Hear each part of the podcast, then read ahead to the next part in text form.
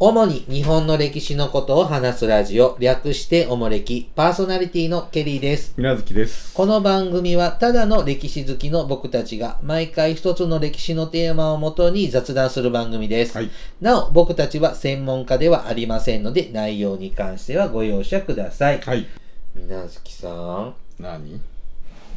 僕、こないだ、はケンタッキーフライドチキンをあ、、KFC。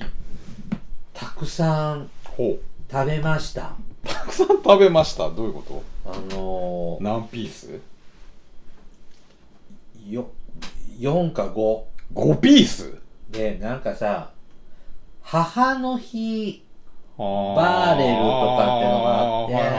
はいあれなんか、バケツみたいなやつバケツみたいなのを、はがなんかお得なセットが、母の日お得なのがあってあ。、ほ食べてみたくって、う。買ったん全で部す。食べてみたいってこといどれだけ、あいっぱい、どれぐいらい食えるひか。たすらケンタッキー食べてみたいと思って、で、ああ。あのー、7、8年前にね、ほ7じゃあ6、7年前にね、ほうこの番組でね、う。はい。ケンタッキーっていっぱい食べられるのどうかって話をしたんですよ。 そうやったっけうん、で、ほいや、そんなに食べれないっしょってう。、ほ水月さんは言ってた。う。ほうん、で、それを、5年後、5、6年後のう。今日ああ、江戸の敵を流すけど、みたい な。うんはい。に、ちょっとあーっと思って食べてみたんですけど、ほう。食えないね。 5ピ五ース入りなのあれいや、8か10ぐらい入ってる。で、 5ピース5はねはきついな4が、4できつかった。あうんー、四4やなあそれしか食べてない。で、コールスローは自分で作って、ーあナッパナッパじゃねえわハッパーも食べたっけあ、うんそれはてめえで作ってたんだな自分でコールスローは作ってあーあのセットってその鳥ばっかりやって鳥だけのバケツで5ピース食べられないですねよく食うな死ぬかと思いま死す。ぬかと思ったもうさ、やっぱ、3ピースぐらいでいいね。 3ピースぐらいがまあ一番で、ビール飲みながら美と味しくか食べれるね、うん。あーで4ピースになるとちょっと嫌々になあってくるそうそうそう。もう、うん、あの、もう、買っちもゃうっ作た業しやけど嫌ねだから食うかなみたいな感じでねあのー、肩のとこがうまいなと思いました。肩ってとこわかん ない。ああの、ばらっぽいとこでしょあばらっぽいとこじゃない。皮がむ一番多いやつじゃないの違う。 なんか嘘ねだ、ほら、ももとか、ももあるでしょ足と胸があ胸るの。と肩があるの。羽がついてるやつ羽じちゃなっいちゃ。い手羽がついてるやつついてない。肩でしょなんかね、こんなサイコロみたいな、立方体みたいなうん塊で、うん歯ごたえが、その、も、ももほど、うんしょ、ももと胸のね、間ぐらいのね、それってなんか一番こうあばら骨みたいなとこじゃないのえそれ胸じゃないのうん骨がいっぱいあるの。胸ってあの一番カスカスのとこじゃないのうん胸肉のあの多分肩さださと、みがついてるとこじゃないの肩だと思ったら、あの食感は肩だなと思っ何て種類あんのかしらわかんない。あれで、あれ全種類集めると1話になるのならないならないそれタイトナイトスクープでやってたねあ、そうですか。 あ、あ、もう、で、それで食べて、あ、うまかった。まあ、まあ、満足はしましたが、ごうん、満足はしましたが、もうやら、あの、ケンタッキーの食べ放題とか行ってみたいとか、ああそれ憧れはありましたが当然その時言ってたわけうでんすかもう、ううんん、もう行きません。大阪にありますよほんと、ケリサンシティの近くにもあるんだけどあ、本当にえあだあからる大よ阪一店舗だけじゃなかったっけいや、あ、あるって聞いて、ちょっとコロナの前の話だから今それ知だらかない。らイベントじゃない知ら常ない。にいやいやいやいやいや常いにややいやっいてやんのは確か大阪のなんとかあ、そ店うだなからの聞いいたやことない、いや、入ってるよ。増えたのかしらうん、増えたと思うよ。へうん。ちょっと行きません。あと、年齢的にもう無理なんだなと。いや多分それこそ多分計算したら5ピースぐらい食わないと多分元取れうなんいよ食えない。ビールとかあったら、飲みながらだったら、もうちょっと食う食べられるかもしれないけど、飲むのどこんなして飲むでしょ手ベタベタ。手べっちゃべちゃやんかこんな 手のひらで挟んで飲むあのかさ、バケツのやつさ、買うとさ、あの、紙ナプキン束でくれるもんね。あドバってあでしょう一人食いなんか想定いしてなやい友達と食ったんだけど、うんもうでもねああもうダメだと思います焼き鳥ぐらいがいいですねあうんあ焼き鳥ならね何本食えるかしら唐揚げもきついじゃん好きなよ毎日食べられるけどうんあのほらイオンモールとかのさうんフードコートでさうんこの山盛りの鶏の唐揚げ定食みたいなのあるのなるねあれもしんどいもんガッツ盛り系のねうんダメうんでも食べたい唐揚げ大好きまあ美味しいうんぐらいでやめといた方そうがですねいいと思いますけどね腹八分目ってのをね覚えないと味付けによるしねうん唐揚げも結構やっぱり濃ゆいとしんどいよねケンタッキーもしょっからよねしょっからうんだからほどほどじゃないとまあ飽きてきますねうんはいちょっと56年越しの報告でしたはい今更はさあ今日はですねあえっ、と個人情報に関わる個人情報に関わるプライバシーの侵害じゃないかなやとばいじゃん思われるようなちょっと内容でおうちょっと苦情が来るかもしれませんがいいねはい。あの、電話加入者人名表を紹介しようと。何それ電話帳明治時代の電話帳ですね。はい。明治かいなので、ちょっと今日はですね、えっ、と、100およそ120、30年前の電話帳に載ってる電話番号まで、紹介しちゃおうという明治23年かはい。うーんまあ、電話が東京と横浜の間で電話のサービスが始まったのが、うん1900ごめんなさい1890年のことだったそうですうんうんそうですね明治の最初明治4年だか5年ですよねうんえ9 ?1890 年3だよ年4年かうん1890年だようんそんな明治3年とかじゃないでしょああそうだ電話か電信じゃないか、うんそうだね電話はそうですね、はい20年代ぐらいか、うんあそうちょっと今から紹介するのはね電話帳ウキとウウィキと電話帳ウィキウィキっていうどういうことそれそういうホームページがあるのウィキペディアじゃないの、うん電話帳ウィキほうと、日本郵政歴史博物館にちょっと記載されていたのちあょあっとしょ横浜ですねはいをちょっと参考にしておりますが、はい、えっと、そだから明治の中頃には電話サービスが、電話ね電報じゃないんだよね。電信はそうですね、う明治の頭ですねはい。うんで、この年、えっと、これが、えっと、だから明治の23年ぐらい明治の20年代うんに電話帳が、あ、じゃあ電話が始まって、うんで、この時に、えっと、電話帳もじゃあもう本当ドア玉だね明治23年ってことは、うんでで電話帳ってほどじゃなくて帳にもないんだ、うん一万円問題1枚の紙なんでどっすかのが博物館で見たことあるのああるんですよそのうん電話の博物館系にあります、こんな一万円も、うん、 A3 サイズぐらいなそうのかやなねもう一回り大きいかもだけど B3 ぐらいかもだけどまあそういうのがあって電話帳加入者人名表といううんそういうものが公開されていましたうんで住所は載っていません加入者の名前と電話番号が載っておりますうんはい。で、この当時ね、電話が始まった当時の電話加入者っていうのが少ない。えっと、電話番号が東京の電話番号でね、270番ぐらいまでしかなかったんですよ。ほううんなので、そそんなにいないですね。ううんん。で、東京、じゃあ横浜で60番までしか電話番号なかったみたいです。うんで、あのーこう今と違ってですね、うん電話はあの交換手、電話局にまずつながるのね。もちろんで、交換手が何番につないでとこう私たちが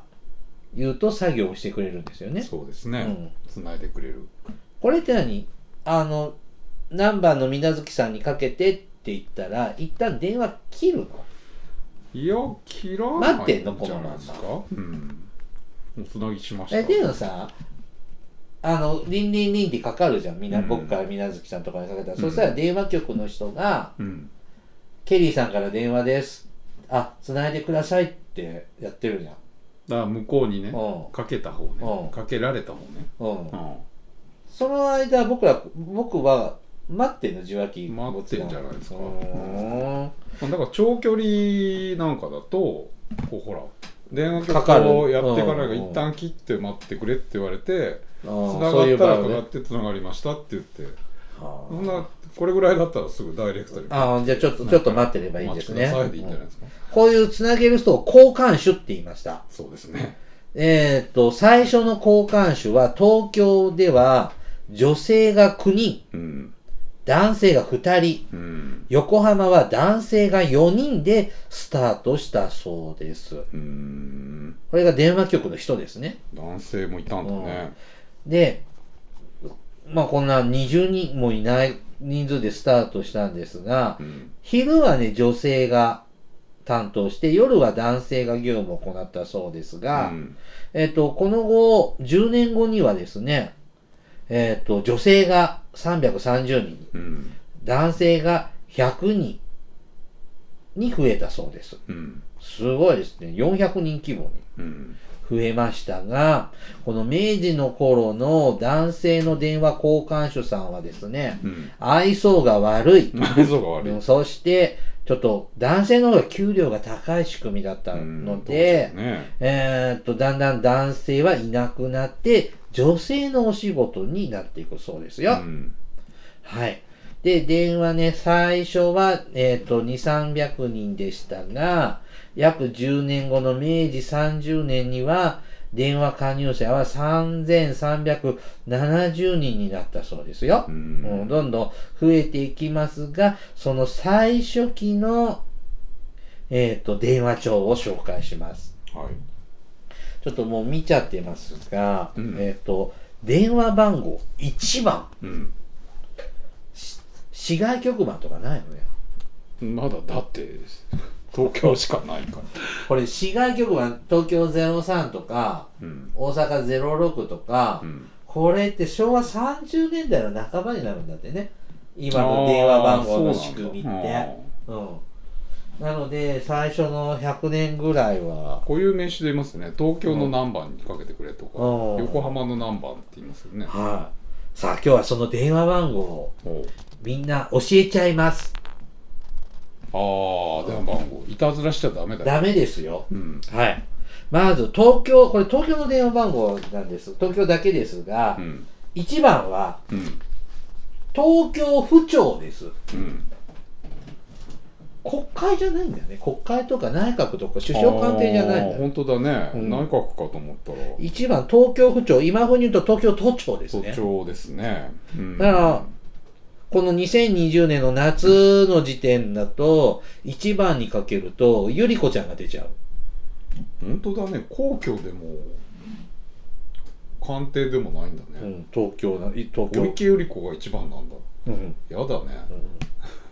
に2021年の夏の時点ですね。宮内省とかじゃないんだねゆりこちゃんです。はいへ。えうんあんまり変なこと言うと、おもれきアラート出されるかもしれませんので。あ本当にうんマジで怖いよ。東京首都じゃなかったあ、東京首都です。当だはい。 じゃあ、東京の一番っていうと、府庁にかかるのね。そうですでもね一本しかないんだね、府庁でも電話回線。今いっぱいあるじゃん。ああそらそう都だ道府県庁かけると。大代表は1しかないんだおーはねい、うん古希ってあったのかな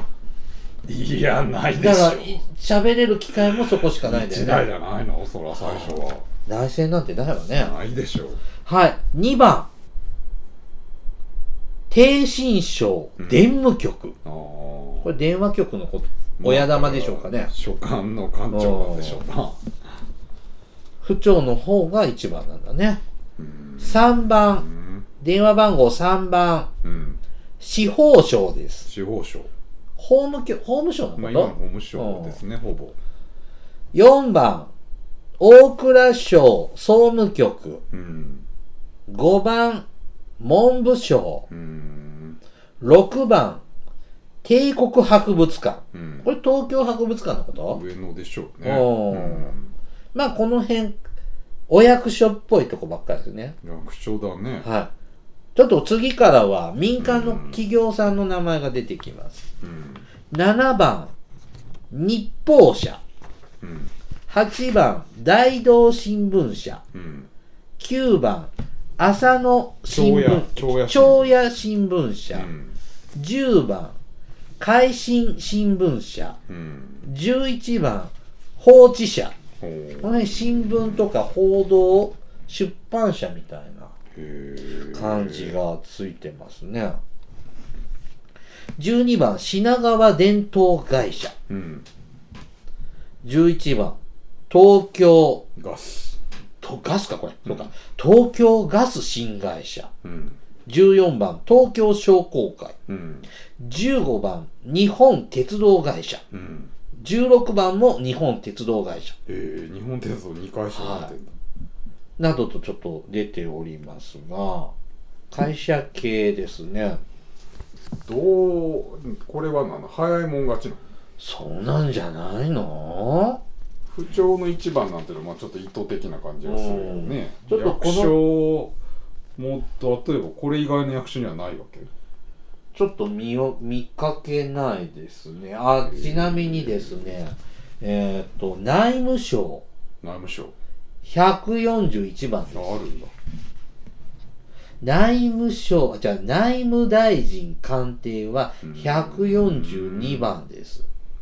へえ何なんでしょうなどういう順内番なん務だ省ろうが5番でななんで内務省がこんな3桁なんでしょうねうんあんまり早すぎても嫌じゃないうんわかんないけど。 うんちなみに、マクドナルドはマクド138です。どういうことマクドナルドは138番です。あほんまやすげハえンなバーガー食べたい方は、138 138番にビッグマック2つかけれほばら配達してくれるんじゃない違うと、あの、ファーストフードのマクドナルドではないあーまであす。多分外国人でしょうねマクドナルドさんがはい。 138番そうなんですよ。すごいねあと、ほん鉄道会社とか、うんうん新聞社ですねマスコミ関係があって今でもちょっと通じるようなのって26番東京海上保険会社あーまあちょっといろいろ合体しちゃってますけどうん東京海上東京会場うんとか日銀は29番ですあー29はいえっ、と第一国立銀行は34番ですね第一国立金庫34うんああはいはいはいでも第100 119国立銀行は32番うんどういうあれなんでしょでちょっとこの30何番までは会社とか省庁がうなうんばっかなんですけれど30代半ばぐらいから個人名が出てそうきやます、ねで、あこの人家族なんだろうなとかうんいうちょっと位の高そうな人とかうん有名人の電話も載ってますねうん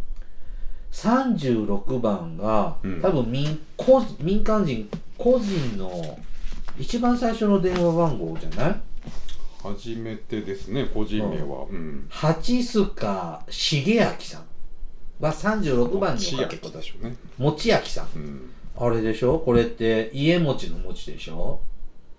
そうですねだからこれ八須賀ってあ手の塚家は大名徳大島藩の徳島藩主でしのょ町ですね家族だよねこううんあ伯爵公爵あかこうんれも読めない演武秀幸さん37う番ん知らないうんこれ田中茂久って聞いたことない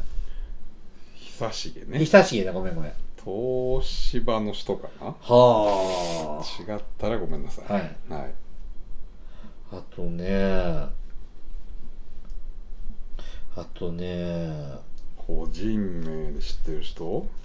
個人名ね、あのね、後半ね、結構知ってる人でも、あそ毎日新聞なんかもうこの時にあるんだね、う147毎日は番。まあ古いねうん。渋沢栄一さどこん、電話番号158番です。ああすごい今ちょっと撮影で大変です大け変でど、しょうねはい。158番。160番。岩崎弥太郎。ああ岩崎弥太郎、うん。大河にも出てくる人ですよ。この辺はなんか財閥系ですな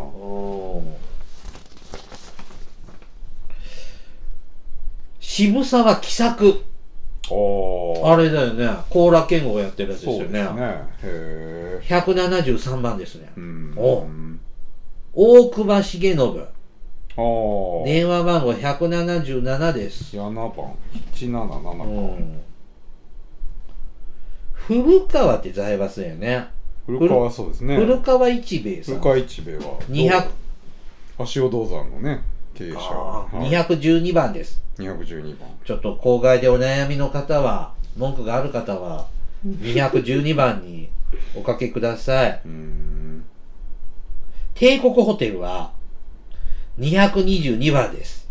222はいあ本当だご宿泊のご予約は222番。ねうんえあと、誰だろうなんか、銀、安田銀行とか、川崎銀行とか、聞いたことあるよ。後藤翔二郎、ああ政治家後藤翔二郎ね247番。うーん前島ひそか。おお1円さ、1円切ってのおじさんだよね。 まあそうですね郵便の248番。うんこんなものか、生、有名な人は。個人で個人で名前ね藤田史郎さんとか、藤の子にいる265番。 265藤田はあれでしょ藤田組のまあこれもあそう財閥系というか、外務省は、246番。うん、ああ何なんでしょうね農商務省は245番。うーん帝進大臣官房は244番。うんうんでね、ちなみにね、東京ね、269番までうん用意し、この用意してあるんですけど、実はね、68番から100番、うん120番から136番、うん179番から200番は欠番なんです。おうなので、あの、これ270ぐらい電話加入してる人がいるのかって言ったら実は違うんです。もうちょっと少ないんです。うん180人ぐらいなんです。うんで、この欠番はですね、業務用として何かに使うだろうと思って、あ、開けておいた。もものらしいですが、ちょっとその後使われたかどうかも、その後の経緯がちょっと分かりかねますうーが、ん載っております。ね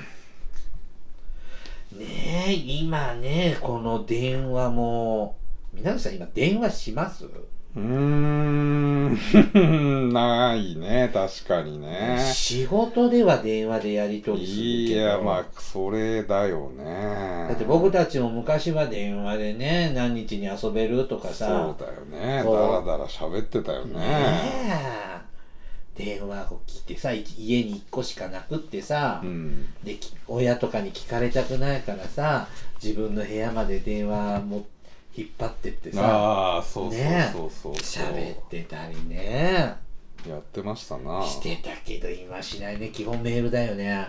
メール LINE だよねやなうんだって今のさ若い子ってさうんダイヤル式の電話できないらしい、でね、きないよ公衆電話かけられないらしいねああのジーコってできない。プッシュオンはまだできるだろうけどねいやだからカードが分かんないんですよただ緑の電話とかってあテレカカードでやってとかかけ方受話器を取る前にお金を入れるとか分かんないんでああそうそう受話器取ってお金入れないとかかんないでしょ受話器かけたらみんなポロンって出てくるんじゃん、うんうんうんっあて言そってたよテレビそでそうそうそうそりゃそうだよねねじ僕はまだ黒電話だったけあどあやっぱちょっとハイカラのやプッシュホンに変わってたしそうだよねさ、そでねおしゃれなよその家ってう、うん電話にさ服着せてたっしょあったしうちも着てましたね着てたうち座布とか団が敷いてあるあのダイヤルアップのって、うんこうあのふんどしみたいになっててそうでこう受話器の持つとひこもらねひらあそうそうそうレースのねレースがついてだよてねあったよね今ないよ でスそマれホにカバ座ーし布かない団なんか引かないよねでね僕もね引っ越しを機にねあー固定電話解約したんですよあーまあ個人はもういらないいんじゃらないでちょっと仕事的に固定電話を持つべき傾向持っといてほしいという傾向がある業種もあるじゃないあるねそこすら、もう、その、あの、携帯番号で許してくれるもん、今。許すっていうか最近むしろ携帯かけって言うでしょ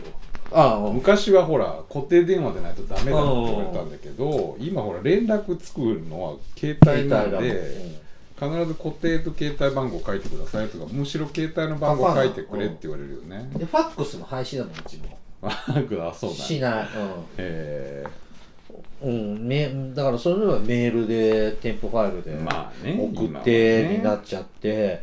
変わりましたが、まあ一定数まだいるからねやっぱうりん。固定電話っでて、黒電話ってね、うん、あの、いいとこは、停電になっても使えるんですって。ああ電源がなくてもね、うんそれ自分であのあれだもんねだからなんか沖縄とかって台風たくさん来るところなんであの黒電話まだ情報がられるってあーあそういうあれがあるそういうのも聞いたことあるよ、うんなるほどね、まあ、うちないけどねあーまあうるさいなあのジリジリジリってあの鳴る音もあかかってきた時うんの、あれも、言われてみりゃ懐かしいね、うん今なんかおしゃれな音楽じゃない、まあまあピロそうだよねピロピロパラパラああいう機械の音じゃないよね、うんベルですよねそうだよね中にあのベルがあってうんジーンってなってたよね随分時代が変わりましたが、これだけ進んだ直い人や会社は、うん電話早くから使ったんですね。まあ必要な人ですね、でもさ、こんだけ2、300人しかさ、使う人いなかったらさ、うん、あ、でも公衆電話からかけるか。用事のある人は。ああ、うんね、あの、明治村に行くとね、はいこの、明治時代の電話の交換機が残ってて、あありますね、うん、それで電話ごっこできるんですよ。ありましたね電話局ごっこできるんですね。うん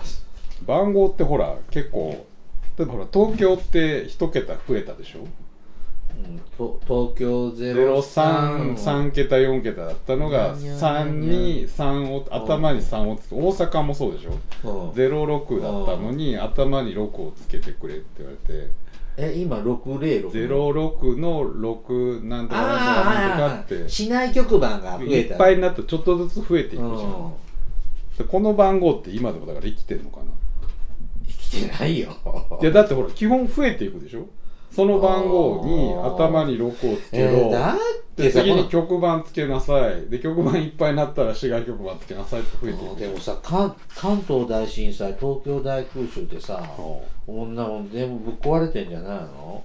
もんうい一回やでも番号ってほら記録基本そうだよねずっと置くしあー昔って売り買いしてたでしょ今でも番号売ってんのかな売れない。いやでもいい番号ってあるじゃんああそういうのもあるね777とかは売れるあ知らない羽生券はね昔よく売ってたけど知らないどうなんでしょうねいやでもで今そう思ってそう言うてねそう思って帝国ホテルを調べたらあ111でしたね222だったのが111あーでほら今あなた言ったけど111は欠番だったでしあょーだから空いた時に買ったんじゃないあーちょっとそこそういうの着眼なかったからちょっと気にしなかったけど時々さ古いお家でさうん電話番号さ表札の横とかにあるある貼ってあるやつあるじゃないナ東ンバーと京かなんとか番とかうね古いんなんかよ4桁ぐらいの数字それが名残なのかなとそうそう以前当時の数って思うほら基本だんだん増えていくし、うん最初に取ったとこに頭に6つけろとかだから必そうだずね同じとこにずっと住んでる人とかなら多分生きてないのかなどうなんだろう都庁の電話番号って今何番なんでしょうね携帯電話だって1桁増えたじゃんそうだよね昔はさ僕010だったのあそれが今09 090の1なんとかなのそうそううそうんそうなの知ってる人おじさんだけどね090がなくなって080に今なったんだよねでほらその市内局番もさ田舎とかはさ一桁じゃんそうそれがなんかそのん今二桁に隠れてってんだよねどうじゃだから加入数が増えて番号なく増なえったてらないよ過疎地域でも全部2桁になってるのでもねあの一桁のとこと二桁になったとこあってで僕の町は市内局番二桁だったけど三桁になったうんだからその代わり市外局番が一桁減ったよあまあまあそうですよ、うんうん普通そうでしょ、うんでして何の意味があるんだろうって思いながら基本数じゃない、うん数が増えたらだって今固定電話なんか減ってんだようん、で番号どうなんだろう使い捨てるのかなで僕ねあのー辞めた時に引っ越す時に固定電話辞める手続きしたんだけど、気がつけば NTT じゃなくってはケーブルテレビで固定電話つつないでたの気がつけばって自分で気づいやいやさそれなんかやり取りしたんだけどさあマイラインになってからよくわかんなくなっそうて、ねで多分マイラインの時にあの NTT から確か第二電電に変えたと思う、はいはいはいでその後ケーブルの方が安いから手続きこっちでしとくんでとかって言われてやっててよくわかんなくなってうん、まあでほとんど1年に1回なるかならなかっただからだからね携帯であああー固定電話って家の電話はさ、うんなんも商売してなかったらいらないよいらないですね、うんだからねこの百年数十年前はハイカラなものでしたが、今はたそんな影の薄いまあそれでもほらわずか10年ほどで3000まで増えるわけでしょやっがニーズがあるんだよねぱり便利なんだよねまあでもね今の子ってさ電話もししないからさうんその職場で電話を使うっていうのがストレスでああ電話の応対ね応対ができないって人いるねあれね大体女性お母さんはね電話かかると1オクターブ声が上がるのね「はいもしもしケリーでございます」って言ってやってますよねとお待ちさい。ケリー、電話やでーって言われる。はーいとかね、あったけどね、もうそういうのもないし、電話番号も覚えなくなったしね、そ言えないもんね、昔多分水無月さんちなんかも、素でピポパって押せやってたけどう。、やってたね。もう今、だわかんない。自分の家は大丈夫ごご実家とか覚えてるああ、まだ大さ丈すがに夫。それは僕。あの、語呂が、いい語呂があるんで、ー覚えてますけど。みんなそうでしょ。みんな。な自分のこの語呂で覚えてますけどね。覚えてない。携帯もだってわかんないもんね。わかんないもも、うん今番号なんね。か覚えてないもんね。覚えてないうん。登録とかしてるけど、一個も覚えられないですねだっ。てもうね、電話帳で名前でペロってでも。いや、だしさ、今スマホだとさ、みなずきくんにかけてって言ったらさ、みなずきさんですかああ、 音声っでてね。言ってしてくれるからね。うんはい。えっ、と、もっといっぱい紹介しようと思いましたが、思ったこと紹介せず。はい。じゃあ、終わり。おもう時間です。マジっすか。はい。電話ですね。はい。明治時代のね、電話帳を紹介ししたつもりです。うん。はい。つもりだね。はい。さあ、お便り参りましょ手紙う。。はい。シーノーさんからいただきました。 C のお元気様です。もう8年になるのですね。歴史好きでアプリを探していてたどり着いたのがおもれきでした。多分スタートして半年ぐらいから聞き出したと思います。やはり名古屋集会が一番の思い出です。ケリーさん、みなずきさんのお酒の強さにも驚きましたよ。また再開したいですね。コロナが収束したら集会お願いいたします。では、これからも頑張ってください。といただきました。はいしのさんも古いリスナーさんなんです、ね。そうですね昔から聞いていただいててはい。この番組やってる間に、あっちの町に引っ越して、こっちの町に戻ってきてとか、そんなのありんましたっ、けあの、ちょっと、お便りでは紹介してないけど、あー報告をいただいておりまして、はい。ね、お酒強いの、そんなに飲んでないよね、この間の集会は。うーんだって酔ってない酔ってないの酔って酔ってたよ酔ってたかないや、ヘベレ系になってないでしょえだから食ってないからまあまあ、それは回ねるでしょうん、まあ、まあ、てちょっと気も張っいてやたらもね、うそうそうそうそれはねそうそうはいまたね、コロナ終わったらですね、東京集会もやらなきゃね放置済み、一応放置状態だし、放置状う態んでしたねあと、銭湯祭もしないとね、あ本当だうん、東京に銭湯したんでね、都でやんないとあの、えこう、リスナーの越見を、そうだね、うん、してあげないと、福井うんとアメリカだみんなもちゃんとお祝いの品を持ってくるんだぞよ。ははいまあ福井とアメリカはもういかまなあ、終わってからですね、終わらないと何にも、病気がね、うん、コロナ収束宣言みたいなのが出たら考えます。そうですね、うんオンラインをやれよって思うんですけどね。いやそれは違うと思うな、んまあ今あまり流行ってないみたいですね。うんはい。続いて KY さんからいただきました。 KY はい。ケリーさん、みなずきさん、海坊主さん、こんにちは。お久しぶりです。えっ、と、おもれき399回で紹介された、岐阜県大野町の笹山古墳の話題で、私の報告をご希望いただけたようなので、お便りいたしました。えーこれが紹介される頃にはとっくに400回は放送されているかと思いますが、400回おめでとうございます。本当に長く続けていただいて、楽しまれていた、い楽しませていただいております。ありがとうございます。さて、笹山古墳。あのーなんだっけ興奮の話、うん新聞ニュース特集で。岐阜うのんあれですね、あの美濃地域はいはい、この笹山古墳ですが、えっ、と、こちらの古墳、前方後方墳で、うん2世紀末から3世紀初めに築造とのこと。この時点で何かおかしいと思いませんか弥生時代は紀元前10世紀から紀元後3世紀中頃です。うん弥生時代に築造ということですね。その、紀元前、えっ、と、ね、違う違う違う、2世紀から3世紀頃に作られたってことなので、うん、弥生時代のもの弥と生いうのこと終わりってことですね、うんになりますね。うん弥生時代の墳墓は、方形周公墓うんという古墳の先祖のような四角い墳墓です。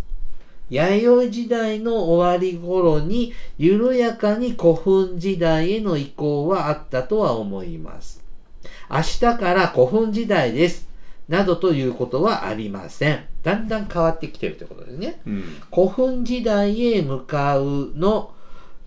向かうの墳墓の変化ということではないでしょうか。うんこの件で、このニュースで専門家もざわついています。うんどうして古墳と言い切ったのか。私もこの笹山古墳発掘現場を見に行きました。おこの辺りは弥生遺跡と、弥生時代の遺跡と古墳時代の遺跡の入り混じる地域です。今後の研究に期待したいと思います。最近、鴨鹿道とうん考古学の散歩道という本を読みました。考古学って楽しいなと思わせる本なのでおすすめします。うんこれからも、ますますのご活躍楽しみにしております。また早くオフ会のできる世界になってお会いしたいですといただきました。はい、なので、この岐阜県で出てきた墓は、古古墳っていうと、その前方後円とまあかまあ円墳古墳時代の墓を古墳というなら古墳ではないない、じゃないかとう。んうん、弥生時代の墓かもしれそないの弥生の墓からそのいわゆる前方後円墳とかができるまあ過渡期の墓としてまあ注目ってことだよね、だから古墳時代の古墳と言い切っちゃっていいのと思ってる人もいるってことねうん、まだ古墳時代じゃないよねって転換期なんだねそう そううなんでああいう、まあ、前方後円墳とかができていったのかっていうあーまあ一つのなんていうのっそういうふうに捉えた方がいいんだね、ていうこうとんなんだ、お墓の進化をうんだか進ら化途中でざわついてるってことでしょ、うん、だからお墓のシーラカンスみたいなもんですなシーラカンスっていうかまあその生きた化石みたい真なん中みたいな進化途中なんですなはいよくわかりました平成人類とお猿さんの間みたいな感じだねネアンデルタール人みたいなのがそうそうそうはいはいわ、かりやすい説明ありがとうございました、うんさて続いてあずささんからいただきましたあずさはいケリーさんこれケリーさんの字間違ってるんですけどあのケリーさん、水無月さん、海坊主さん、こんにちは。先日、名古屋に行く機会があり、せっかくなので2年前のおもれき集会のお店に行ってみました。はいコロナの影響で来店客はかなり少なく、19時ラストオーダーとかなりせわしかったですが、楽しかった集会を思い出すことができました。パーソナリティのお三方、リスナーの皆さんとお会いし、お話できたことは大変嬉しい、楽しい思い出です。昨年集会が中止、今年は企画も未定かと思いますが、2年前に参加されたリスナーの皆様、次こそは参加したいと思っている皆様も集会を心待ちにしていると思います。コロナが落ち着いたらまた開催してくださいといただきました。うんあずささんは、クルクルリーさんね、クルリーさんみたいなね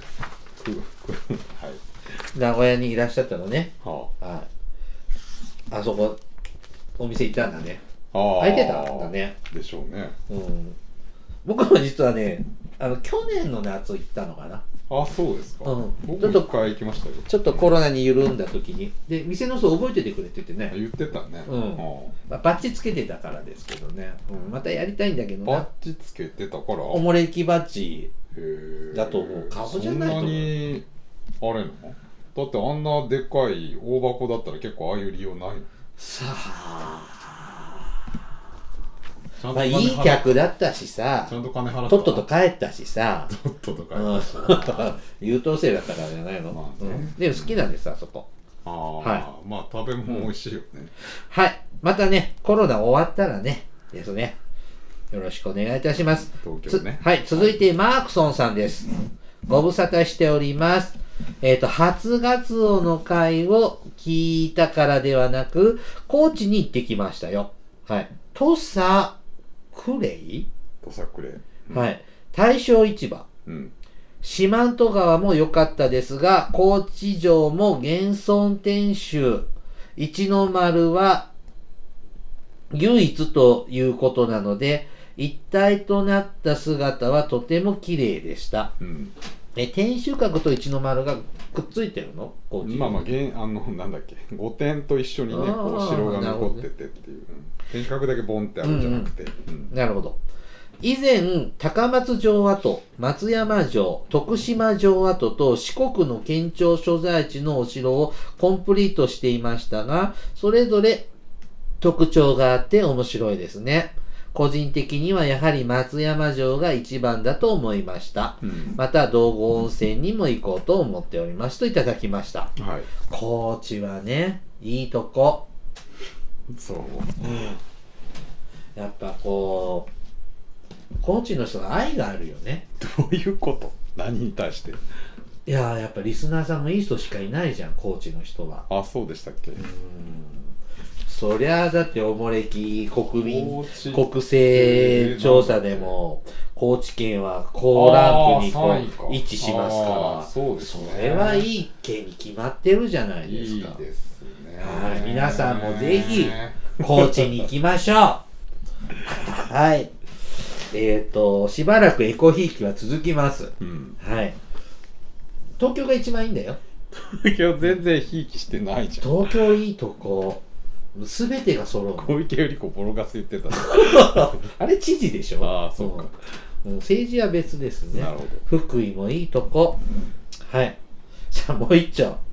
えっ、とトムトムさんからいただきましたトムトムケリーさん、みなずきさん、こんにちは。400回到達おめでとうございます。いつも楽しく聞かせてもらっています。すっかりサイレントリスナーになってしまい、3年ぶりぐらいにお便りします。よおろしくないですね。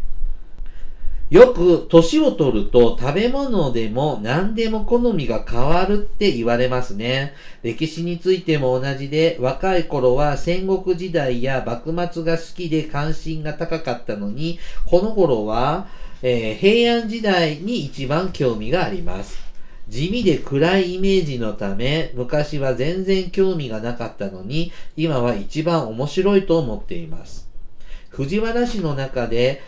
藤原氏の中での親子、親子、兄弟の争いや天皇と摂関家との間の権力闘争など、ドロドロしていて人間臭く読んでいて、見て、聞いて楽しいです。おもれきでもこの時代の出来事や人物を取り上げてもらえると嬉しいです。といただきました。うん平安時代ね、最近あんまりやってないかな。あんまりってやったことあったっけ一条天皇と中宮さんの彰子さんとか、定子さんの話とかも。なんやりましやりやってますはいやったんです前後編で知らんないやーなんかね平安ってあのーほらほらほらほらうんなんか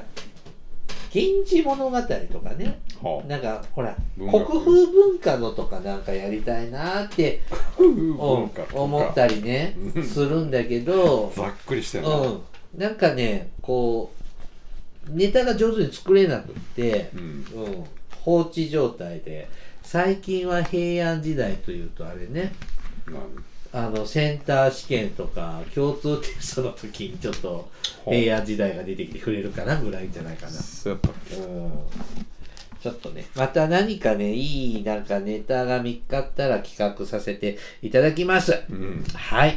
では、今日はここまでにしましょう、ね。終わりはいおもれきではですね、リスナーの皆様からのお便りを募集しております。あの時代に行ってみたい、あの人に会いたい、おすすめの歴史漫画や歴史小説、大河ドラマなど、歴史ドラマや映画の思い出や感想、戦争の体験談など、他にも色々とお便りテーマがあります。詳細はおもれきのブログをご覧ください。はい番組へのお便りは、E メール、または Twitter のダイレクトメールでお送りください。メールアドレスは、おもれき 2013-gmail.com。Twitter はひらがなでおもれきと検索してください。はいではまた、ポッドキャストでお会いしましょう。さようなら。さよなら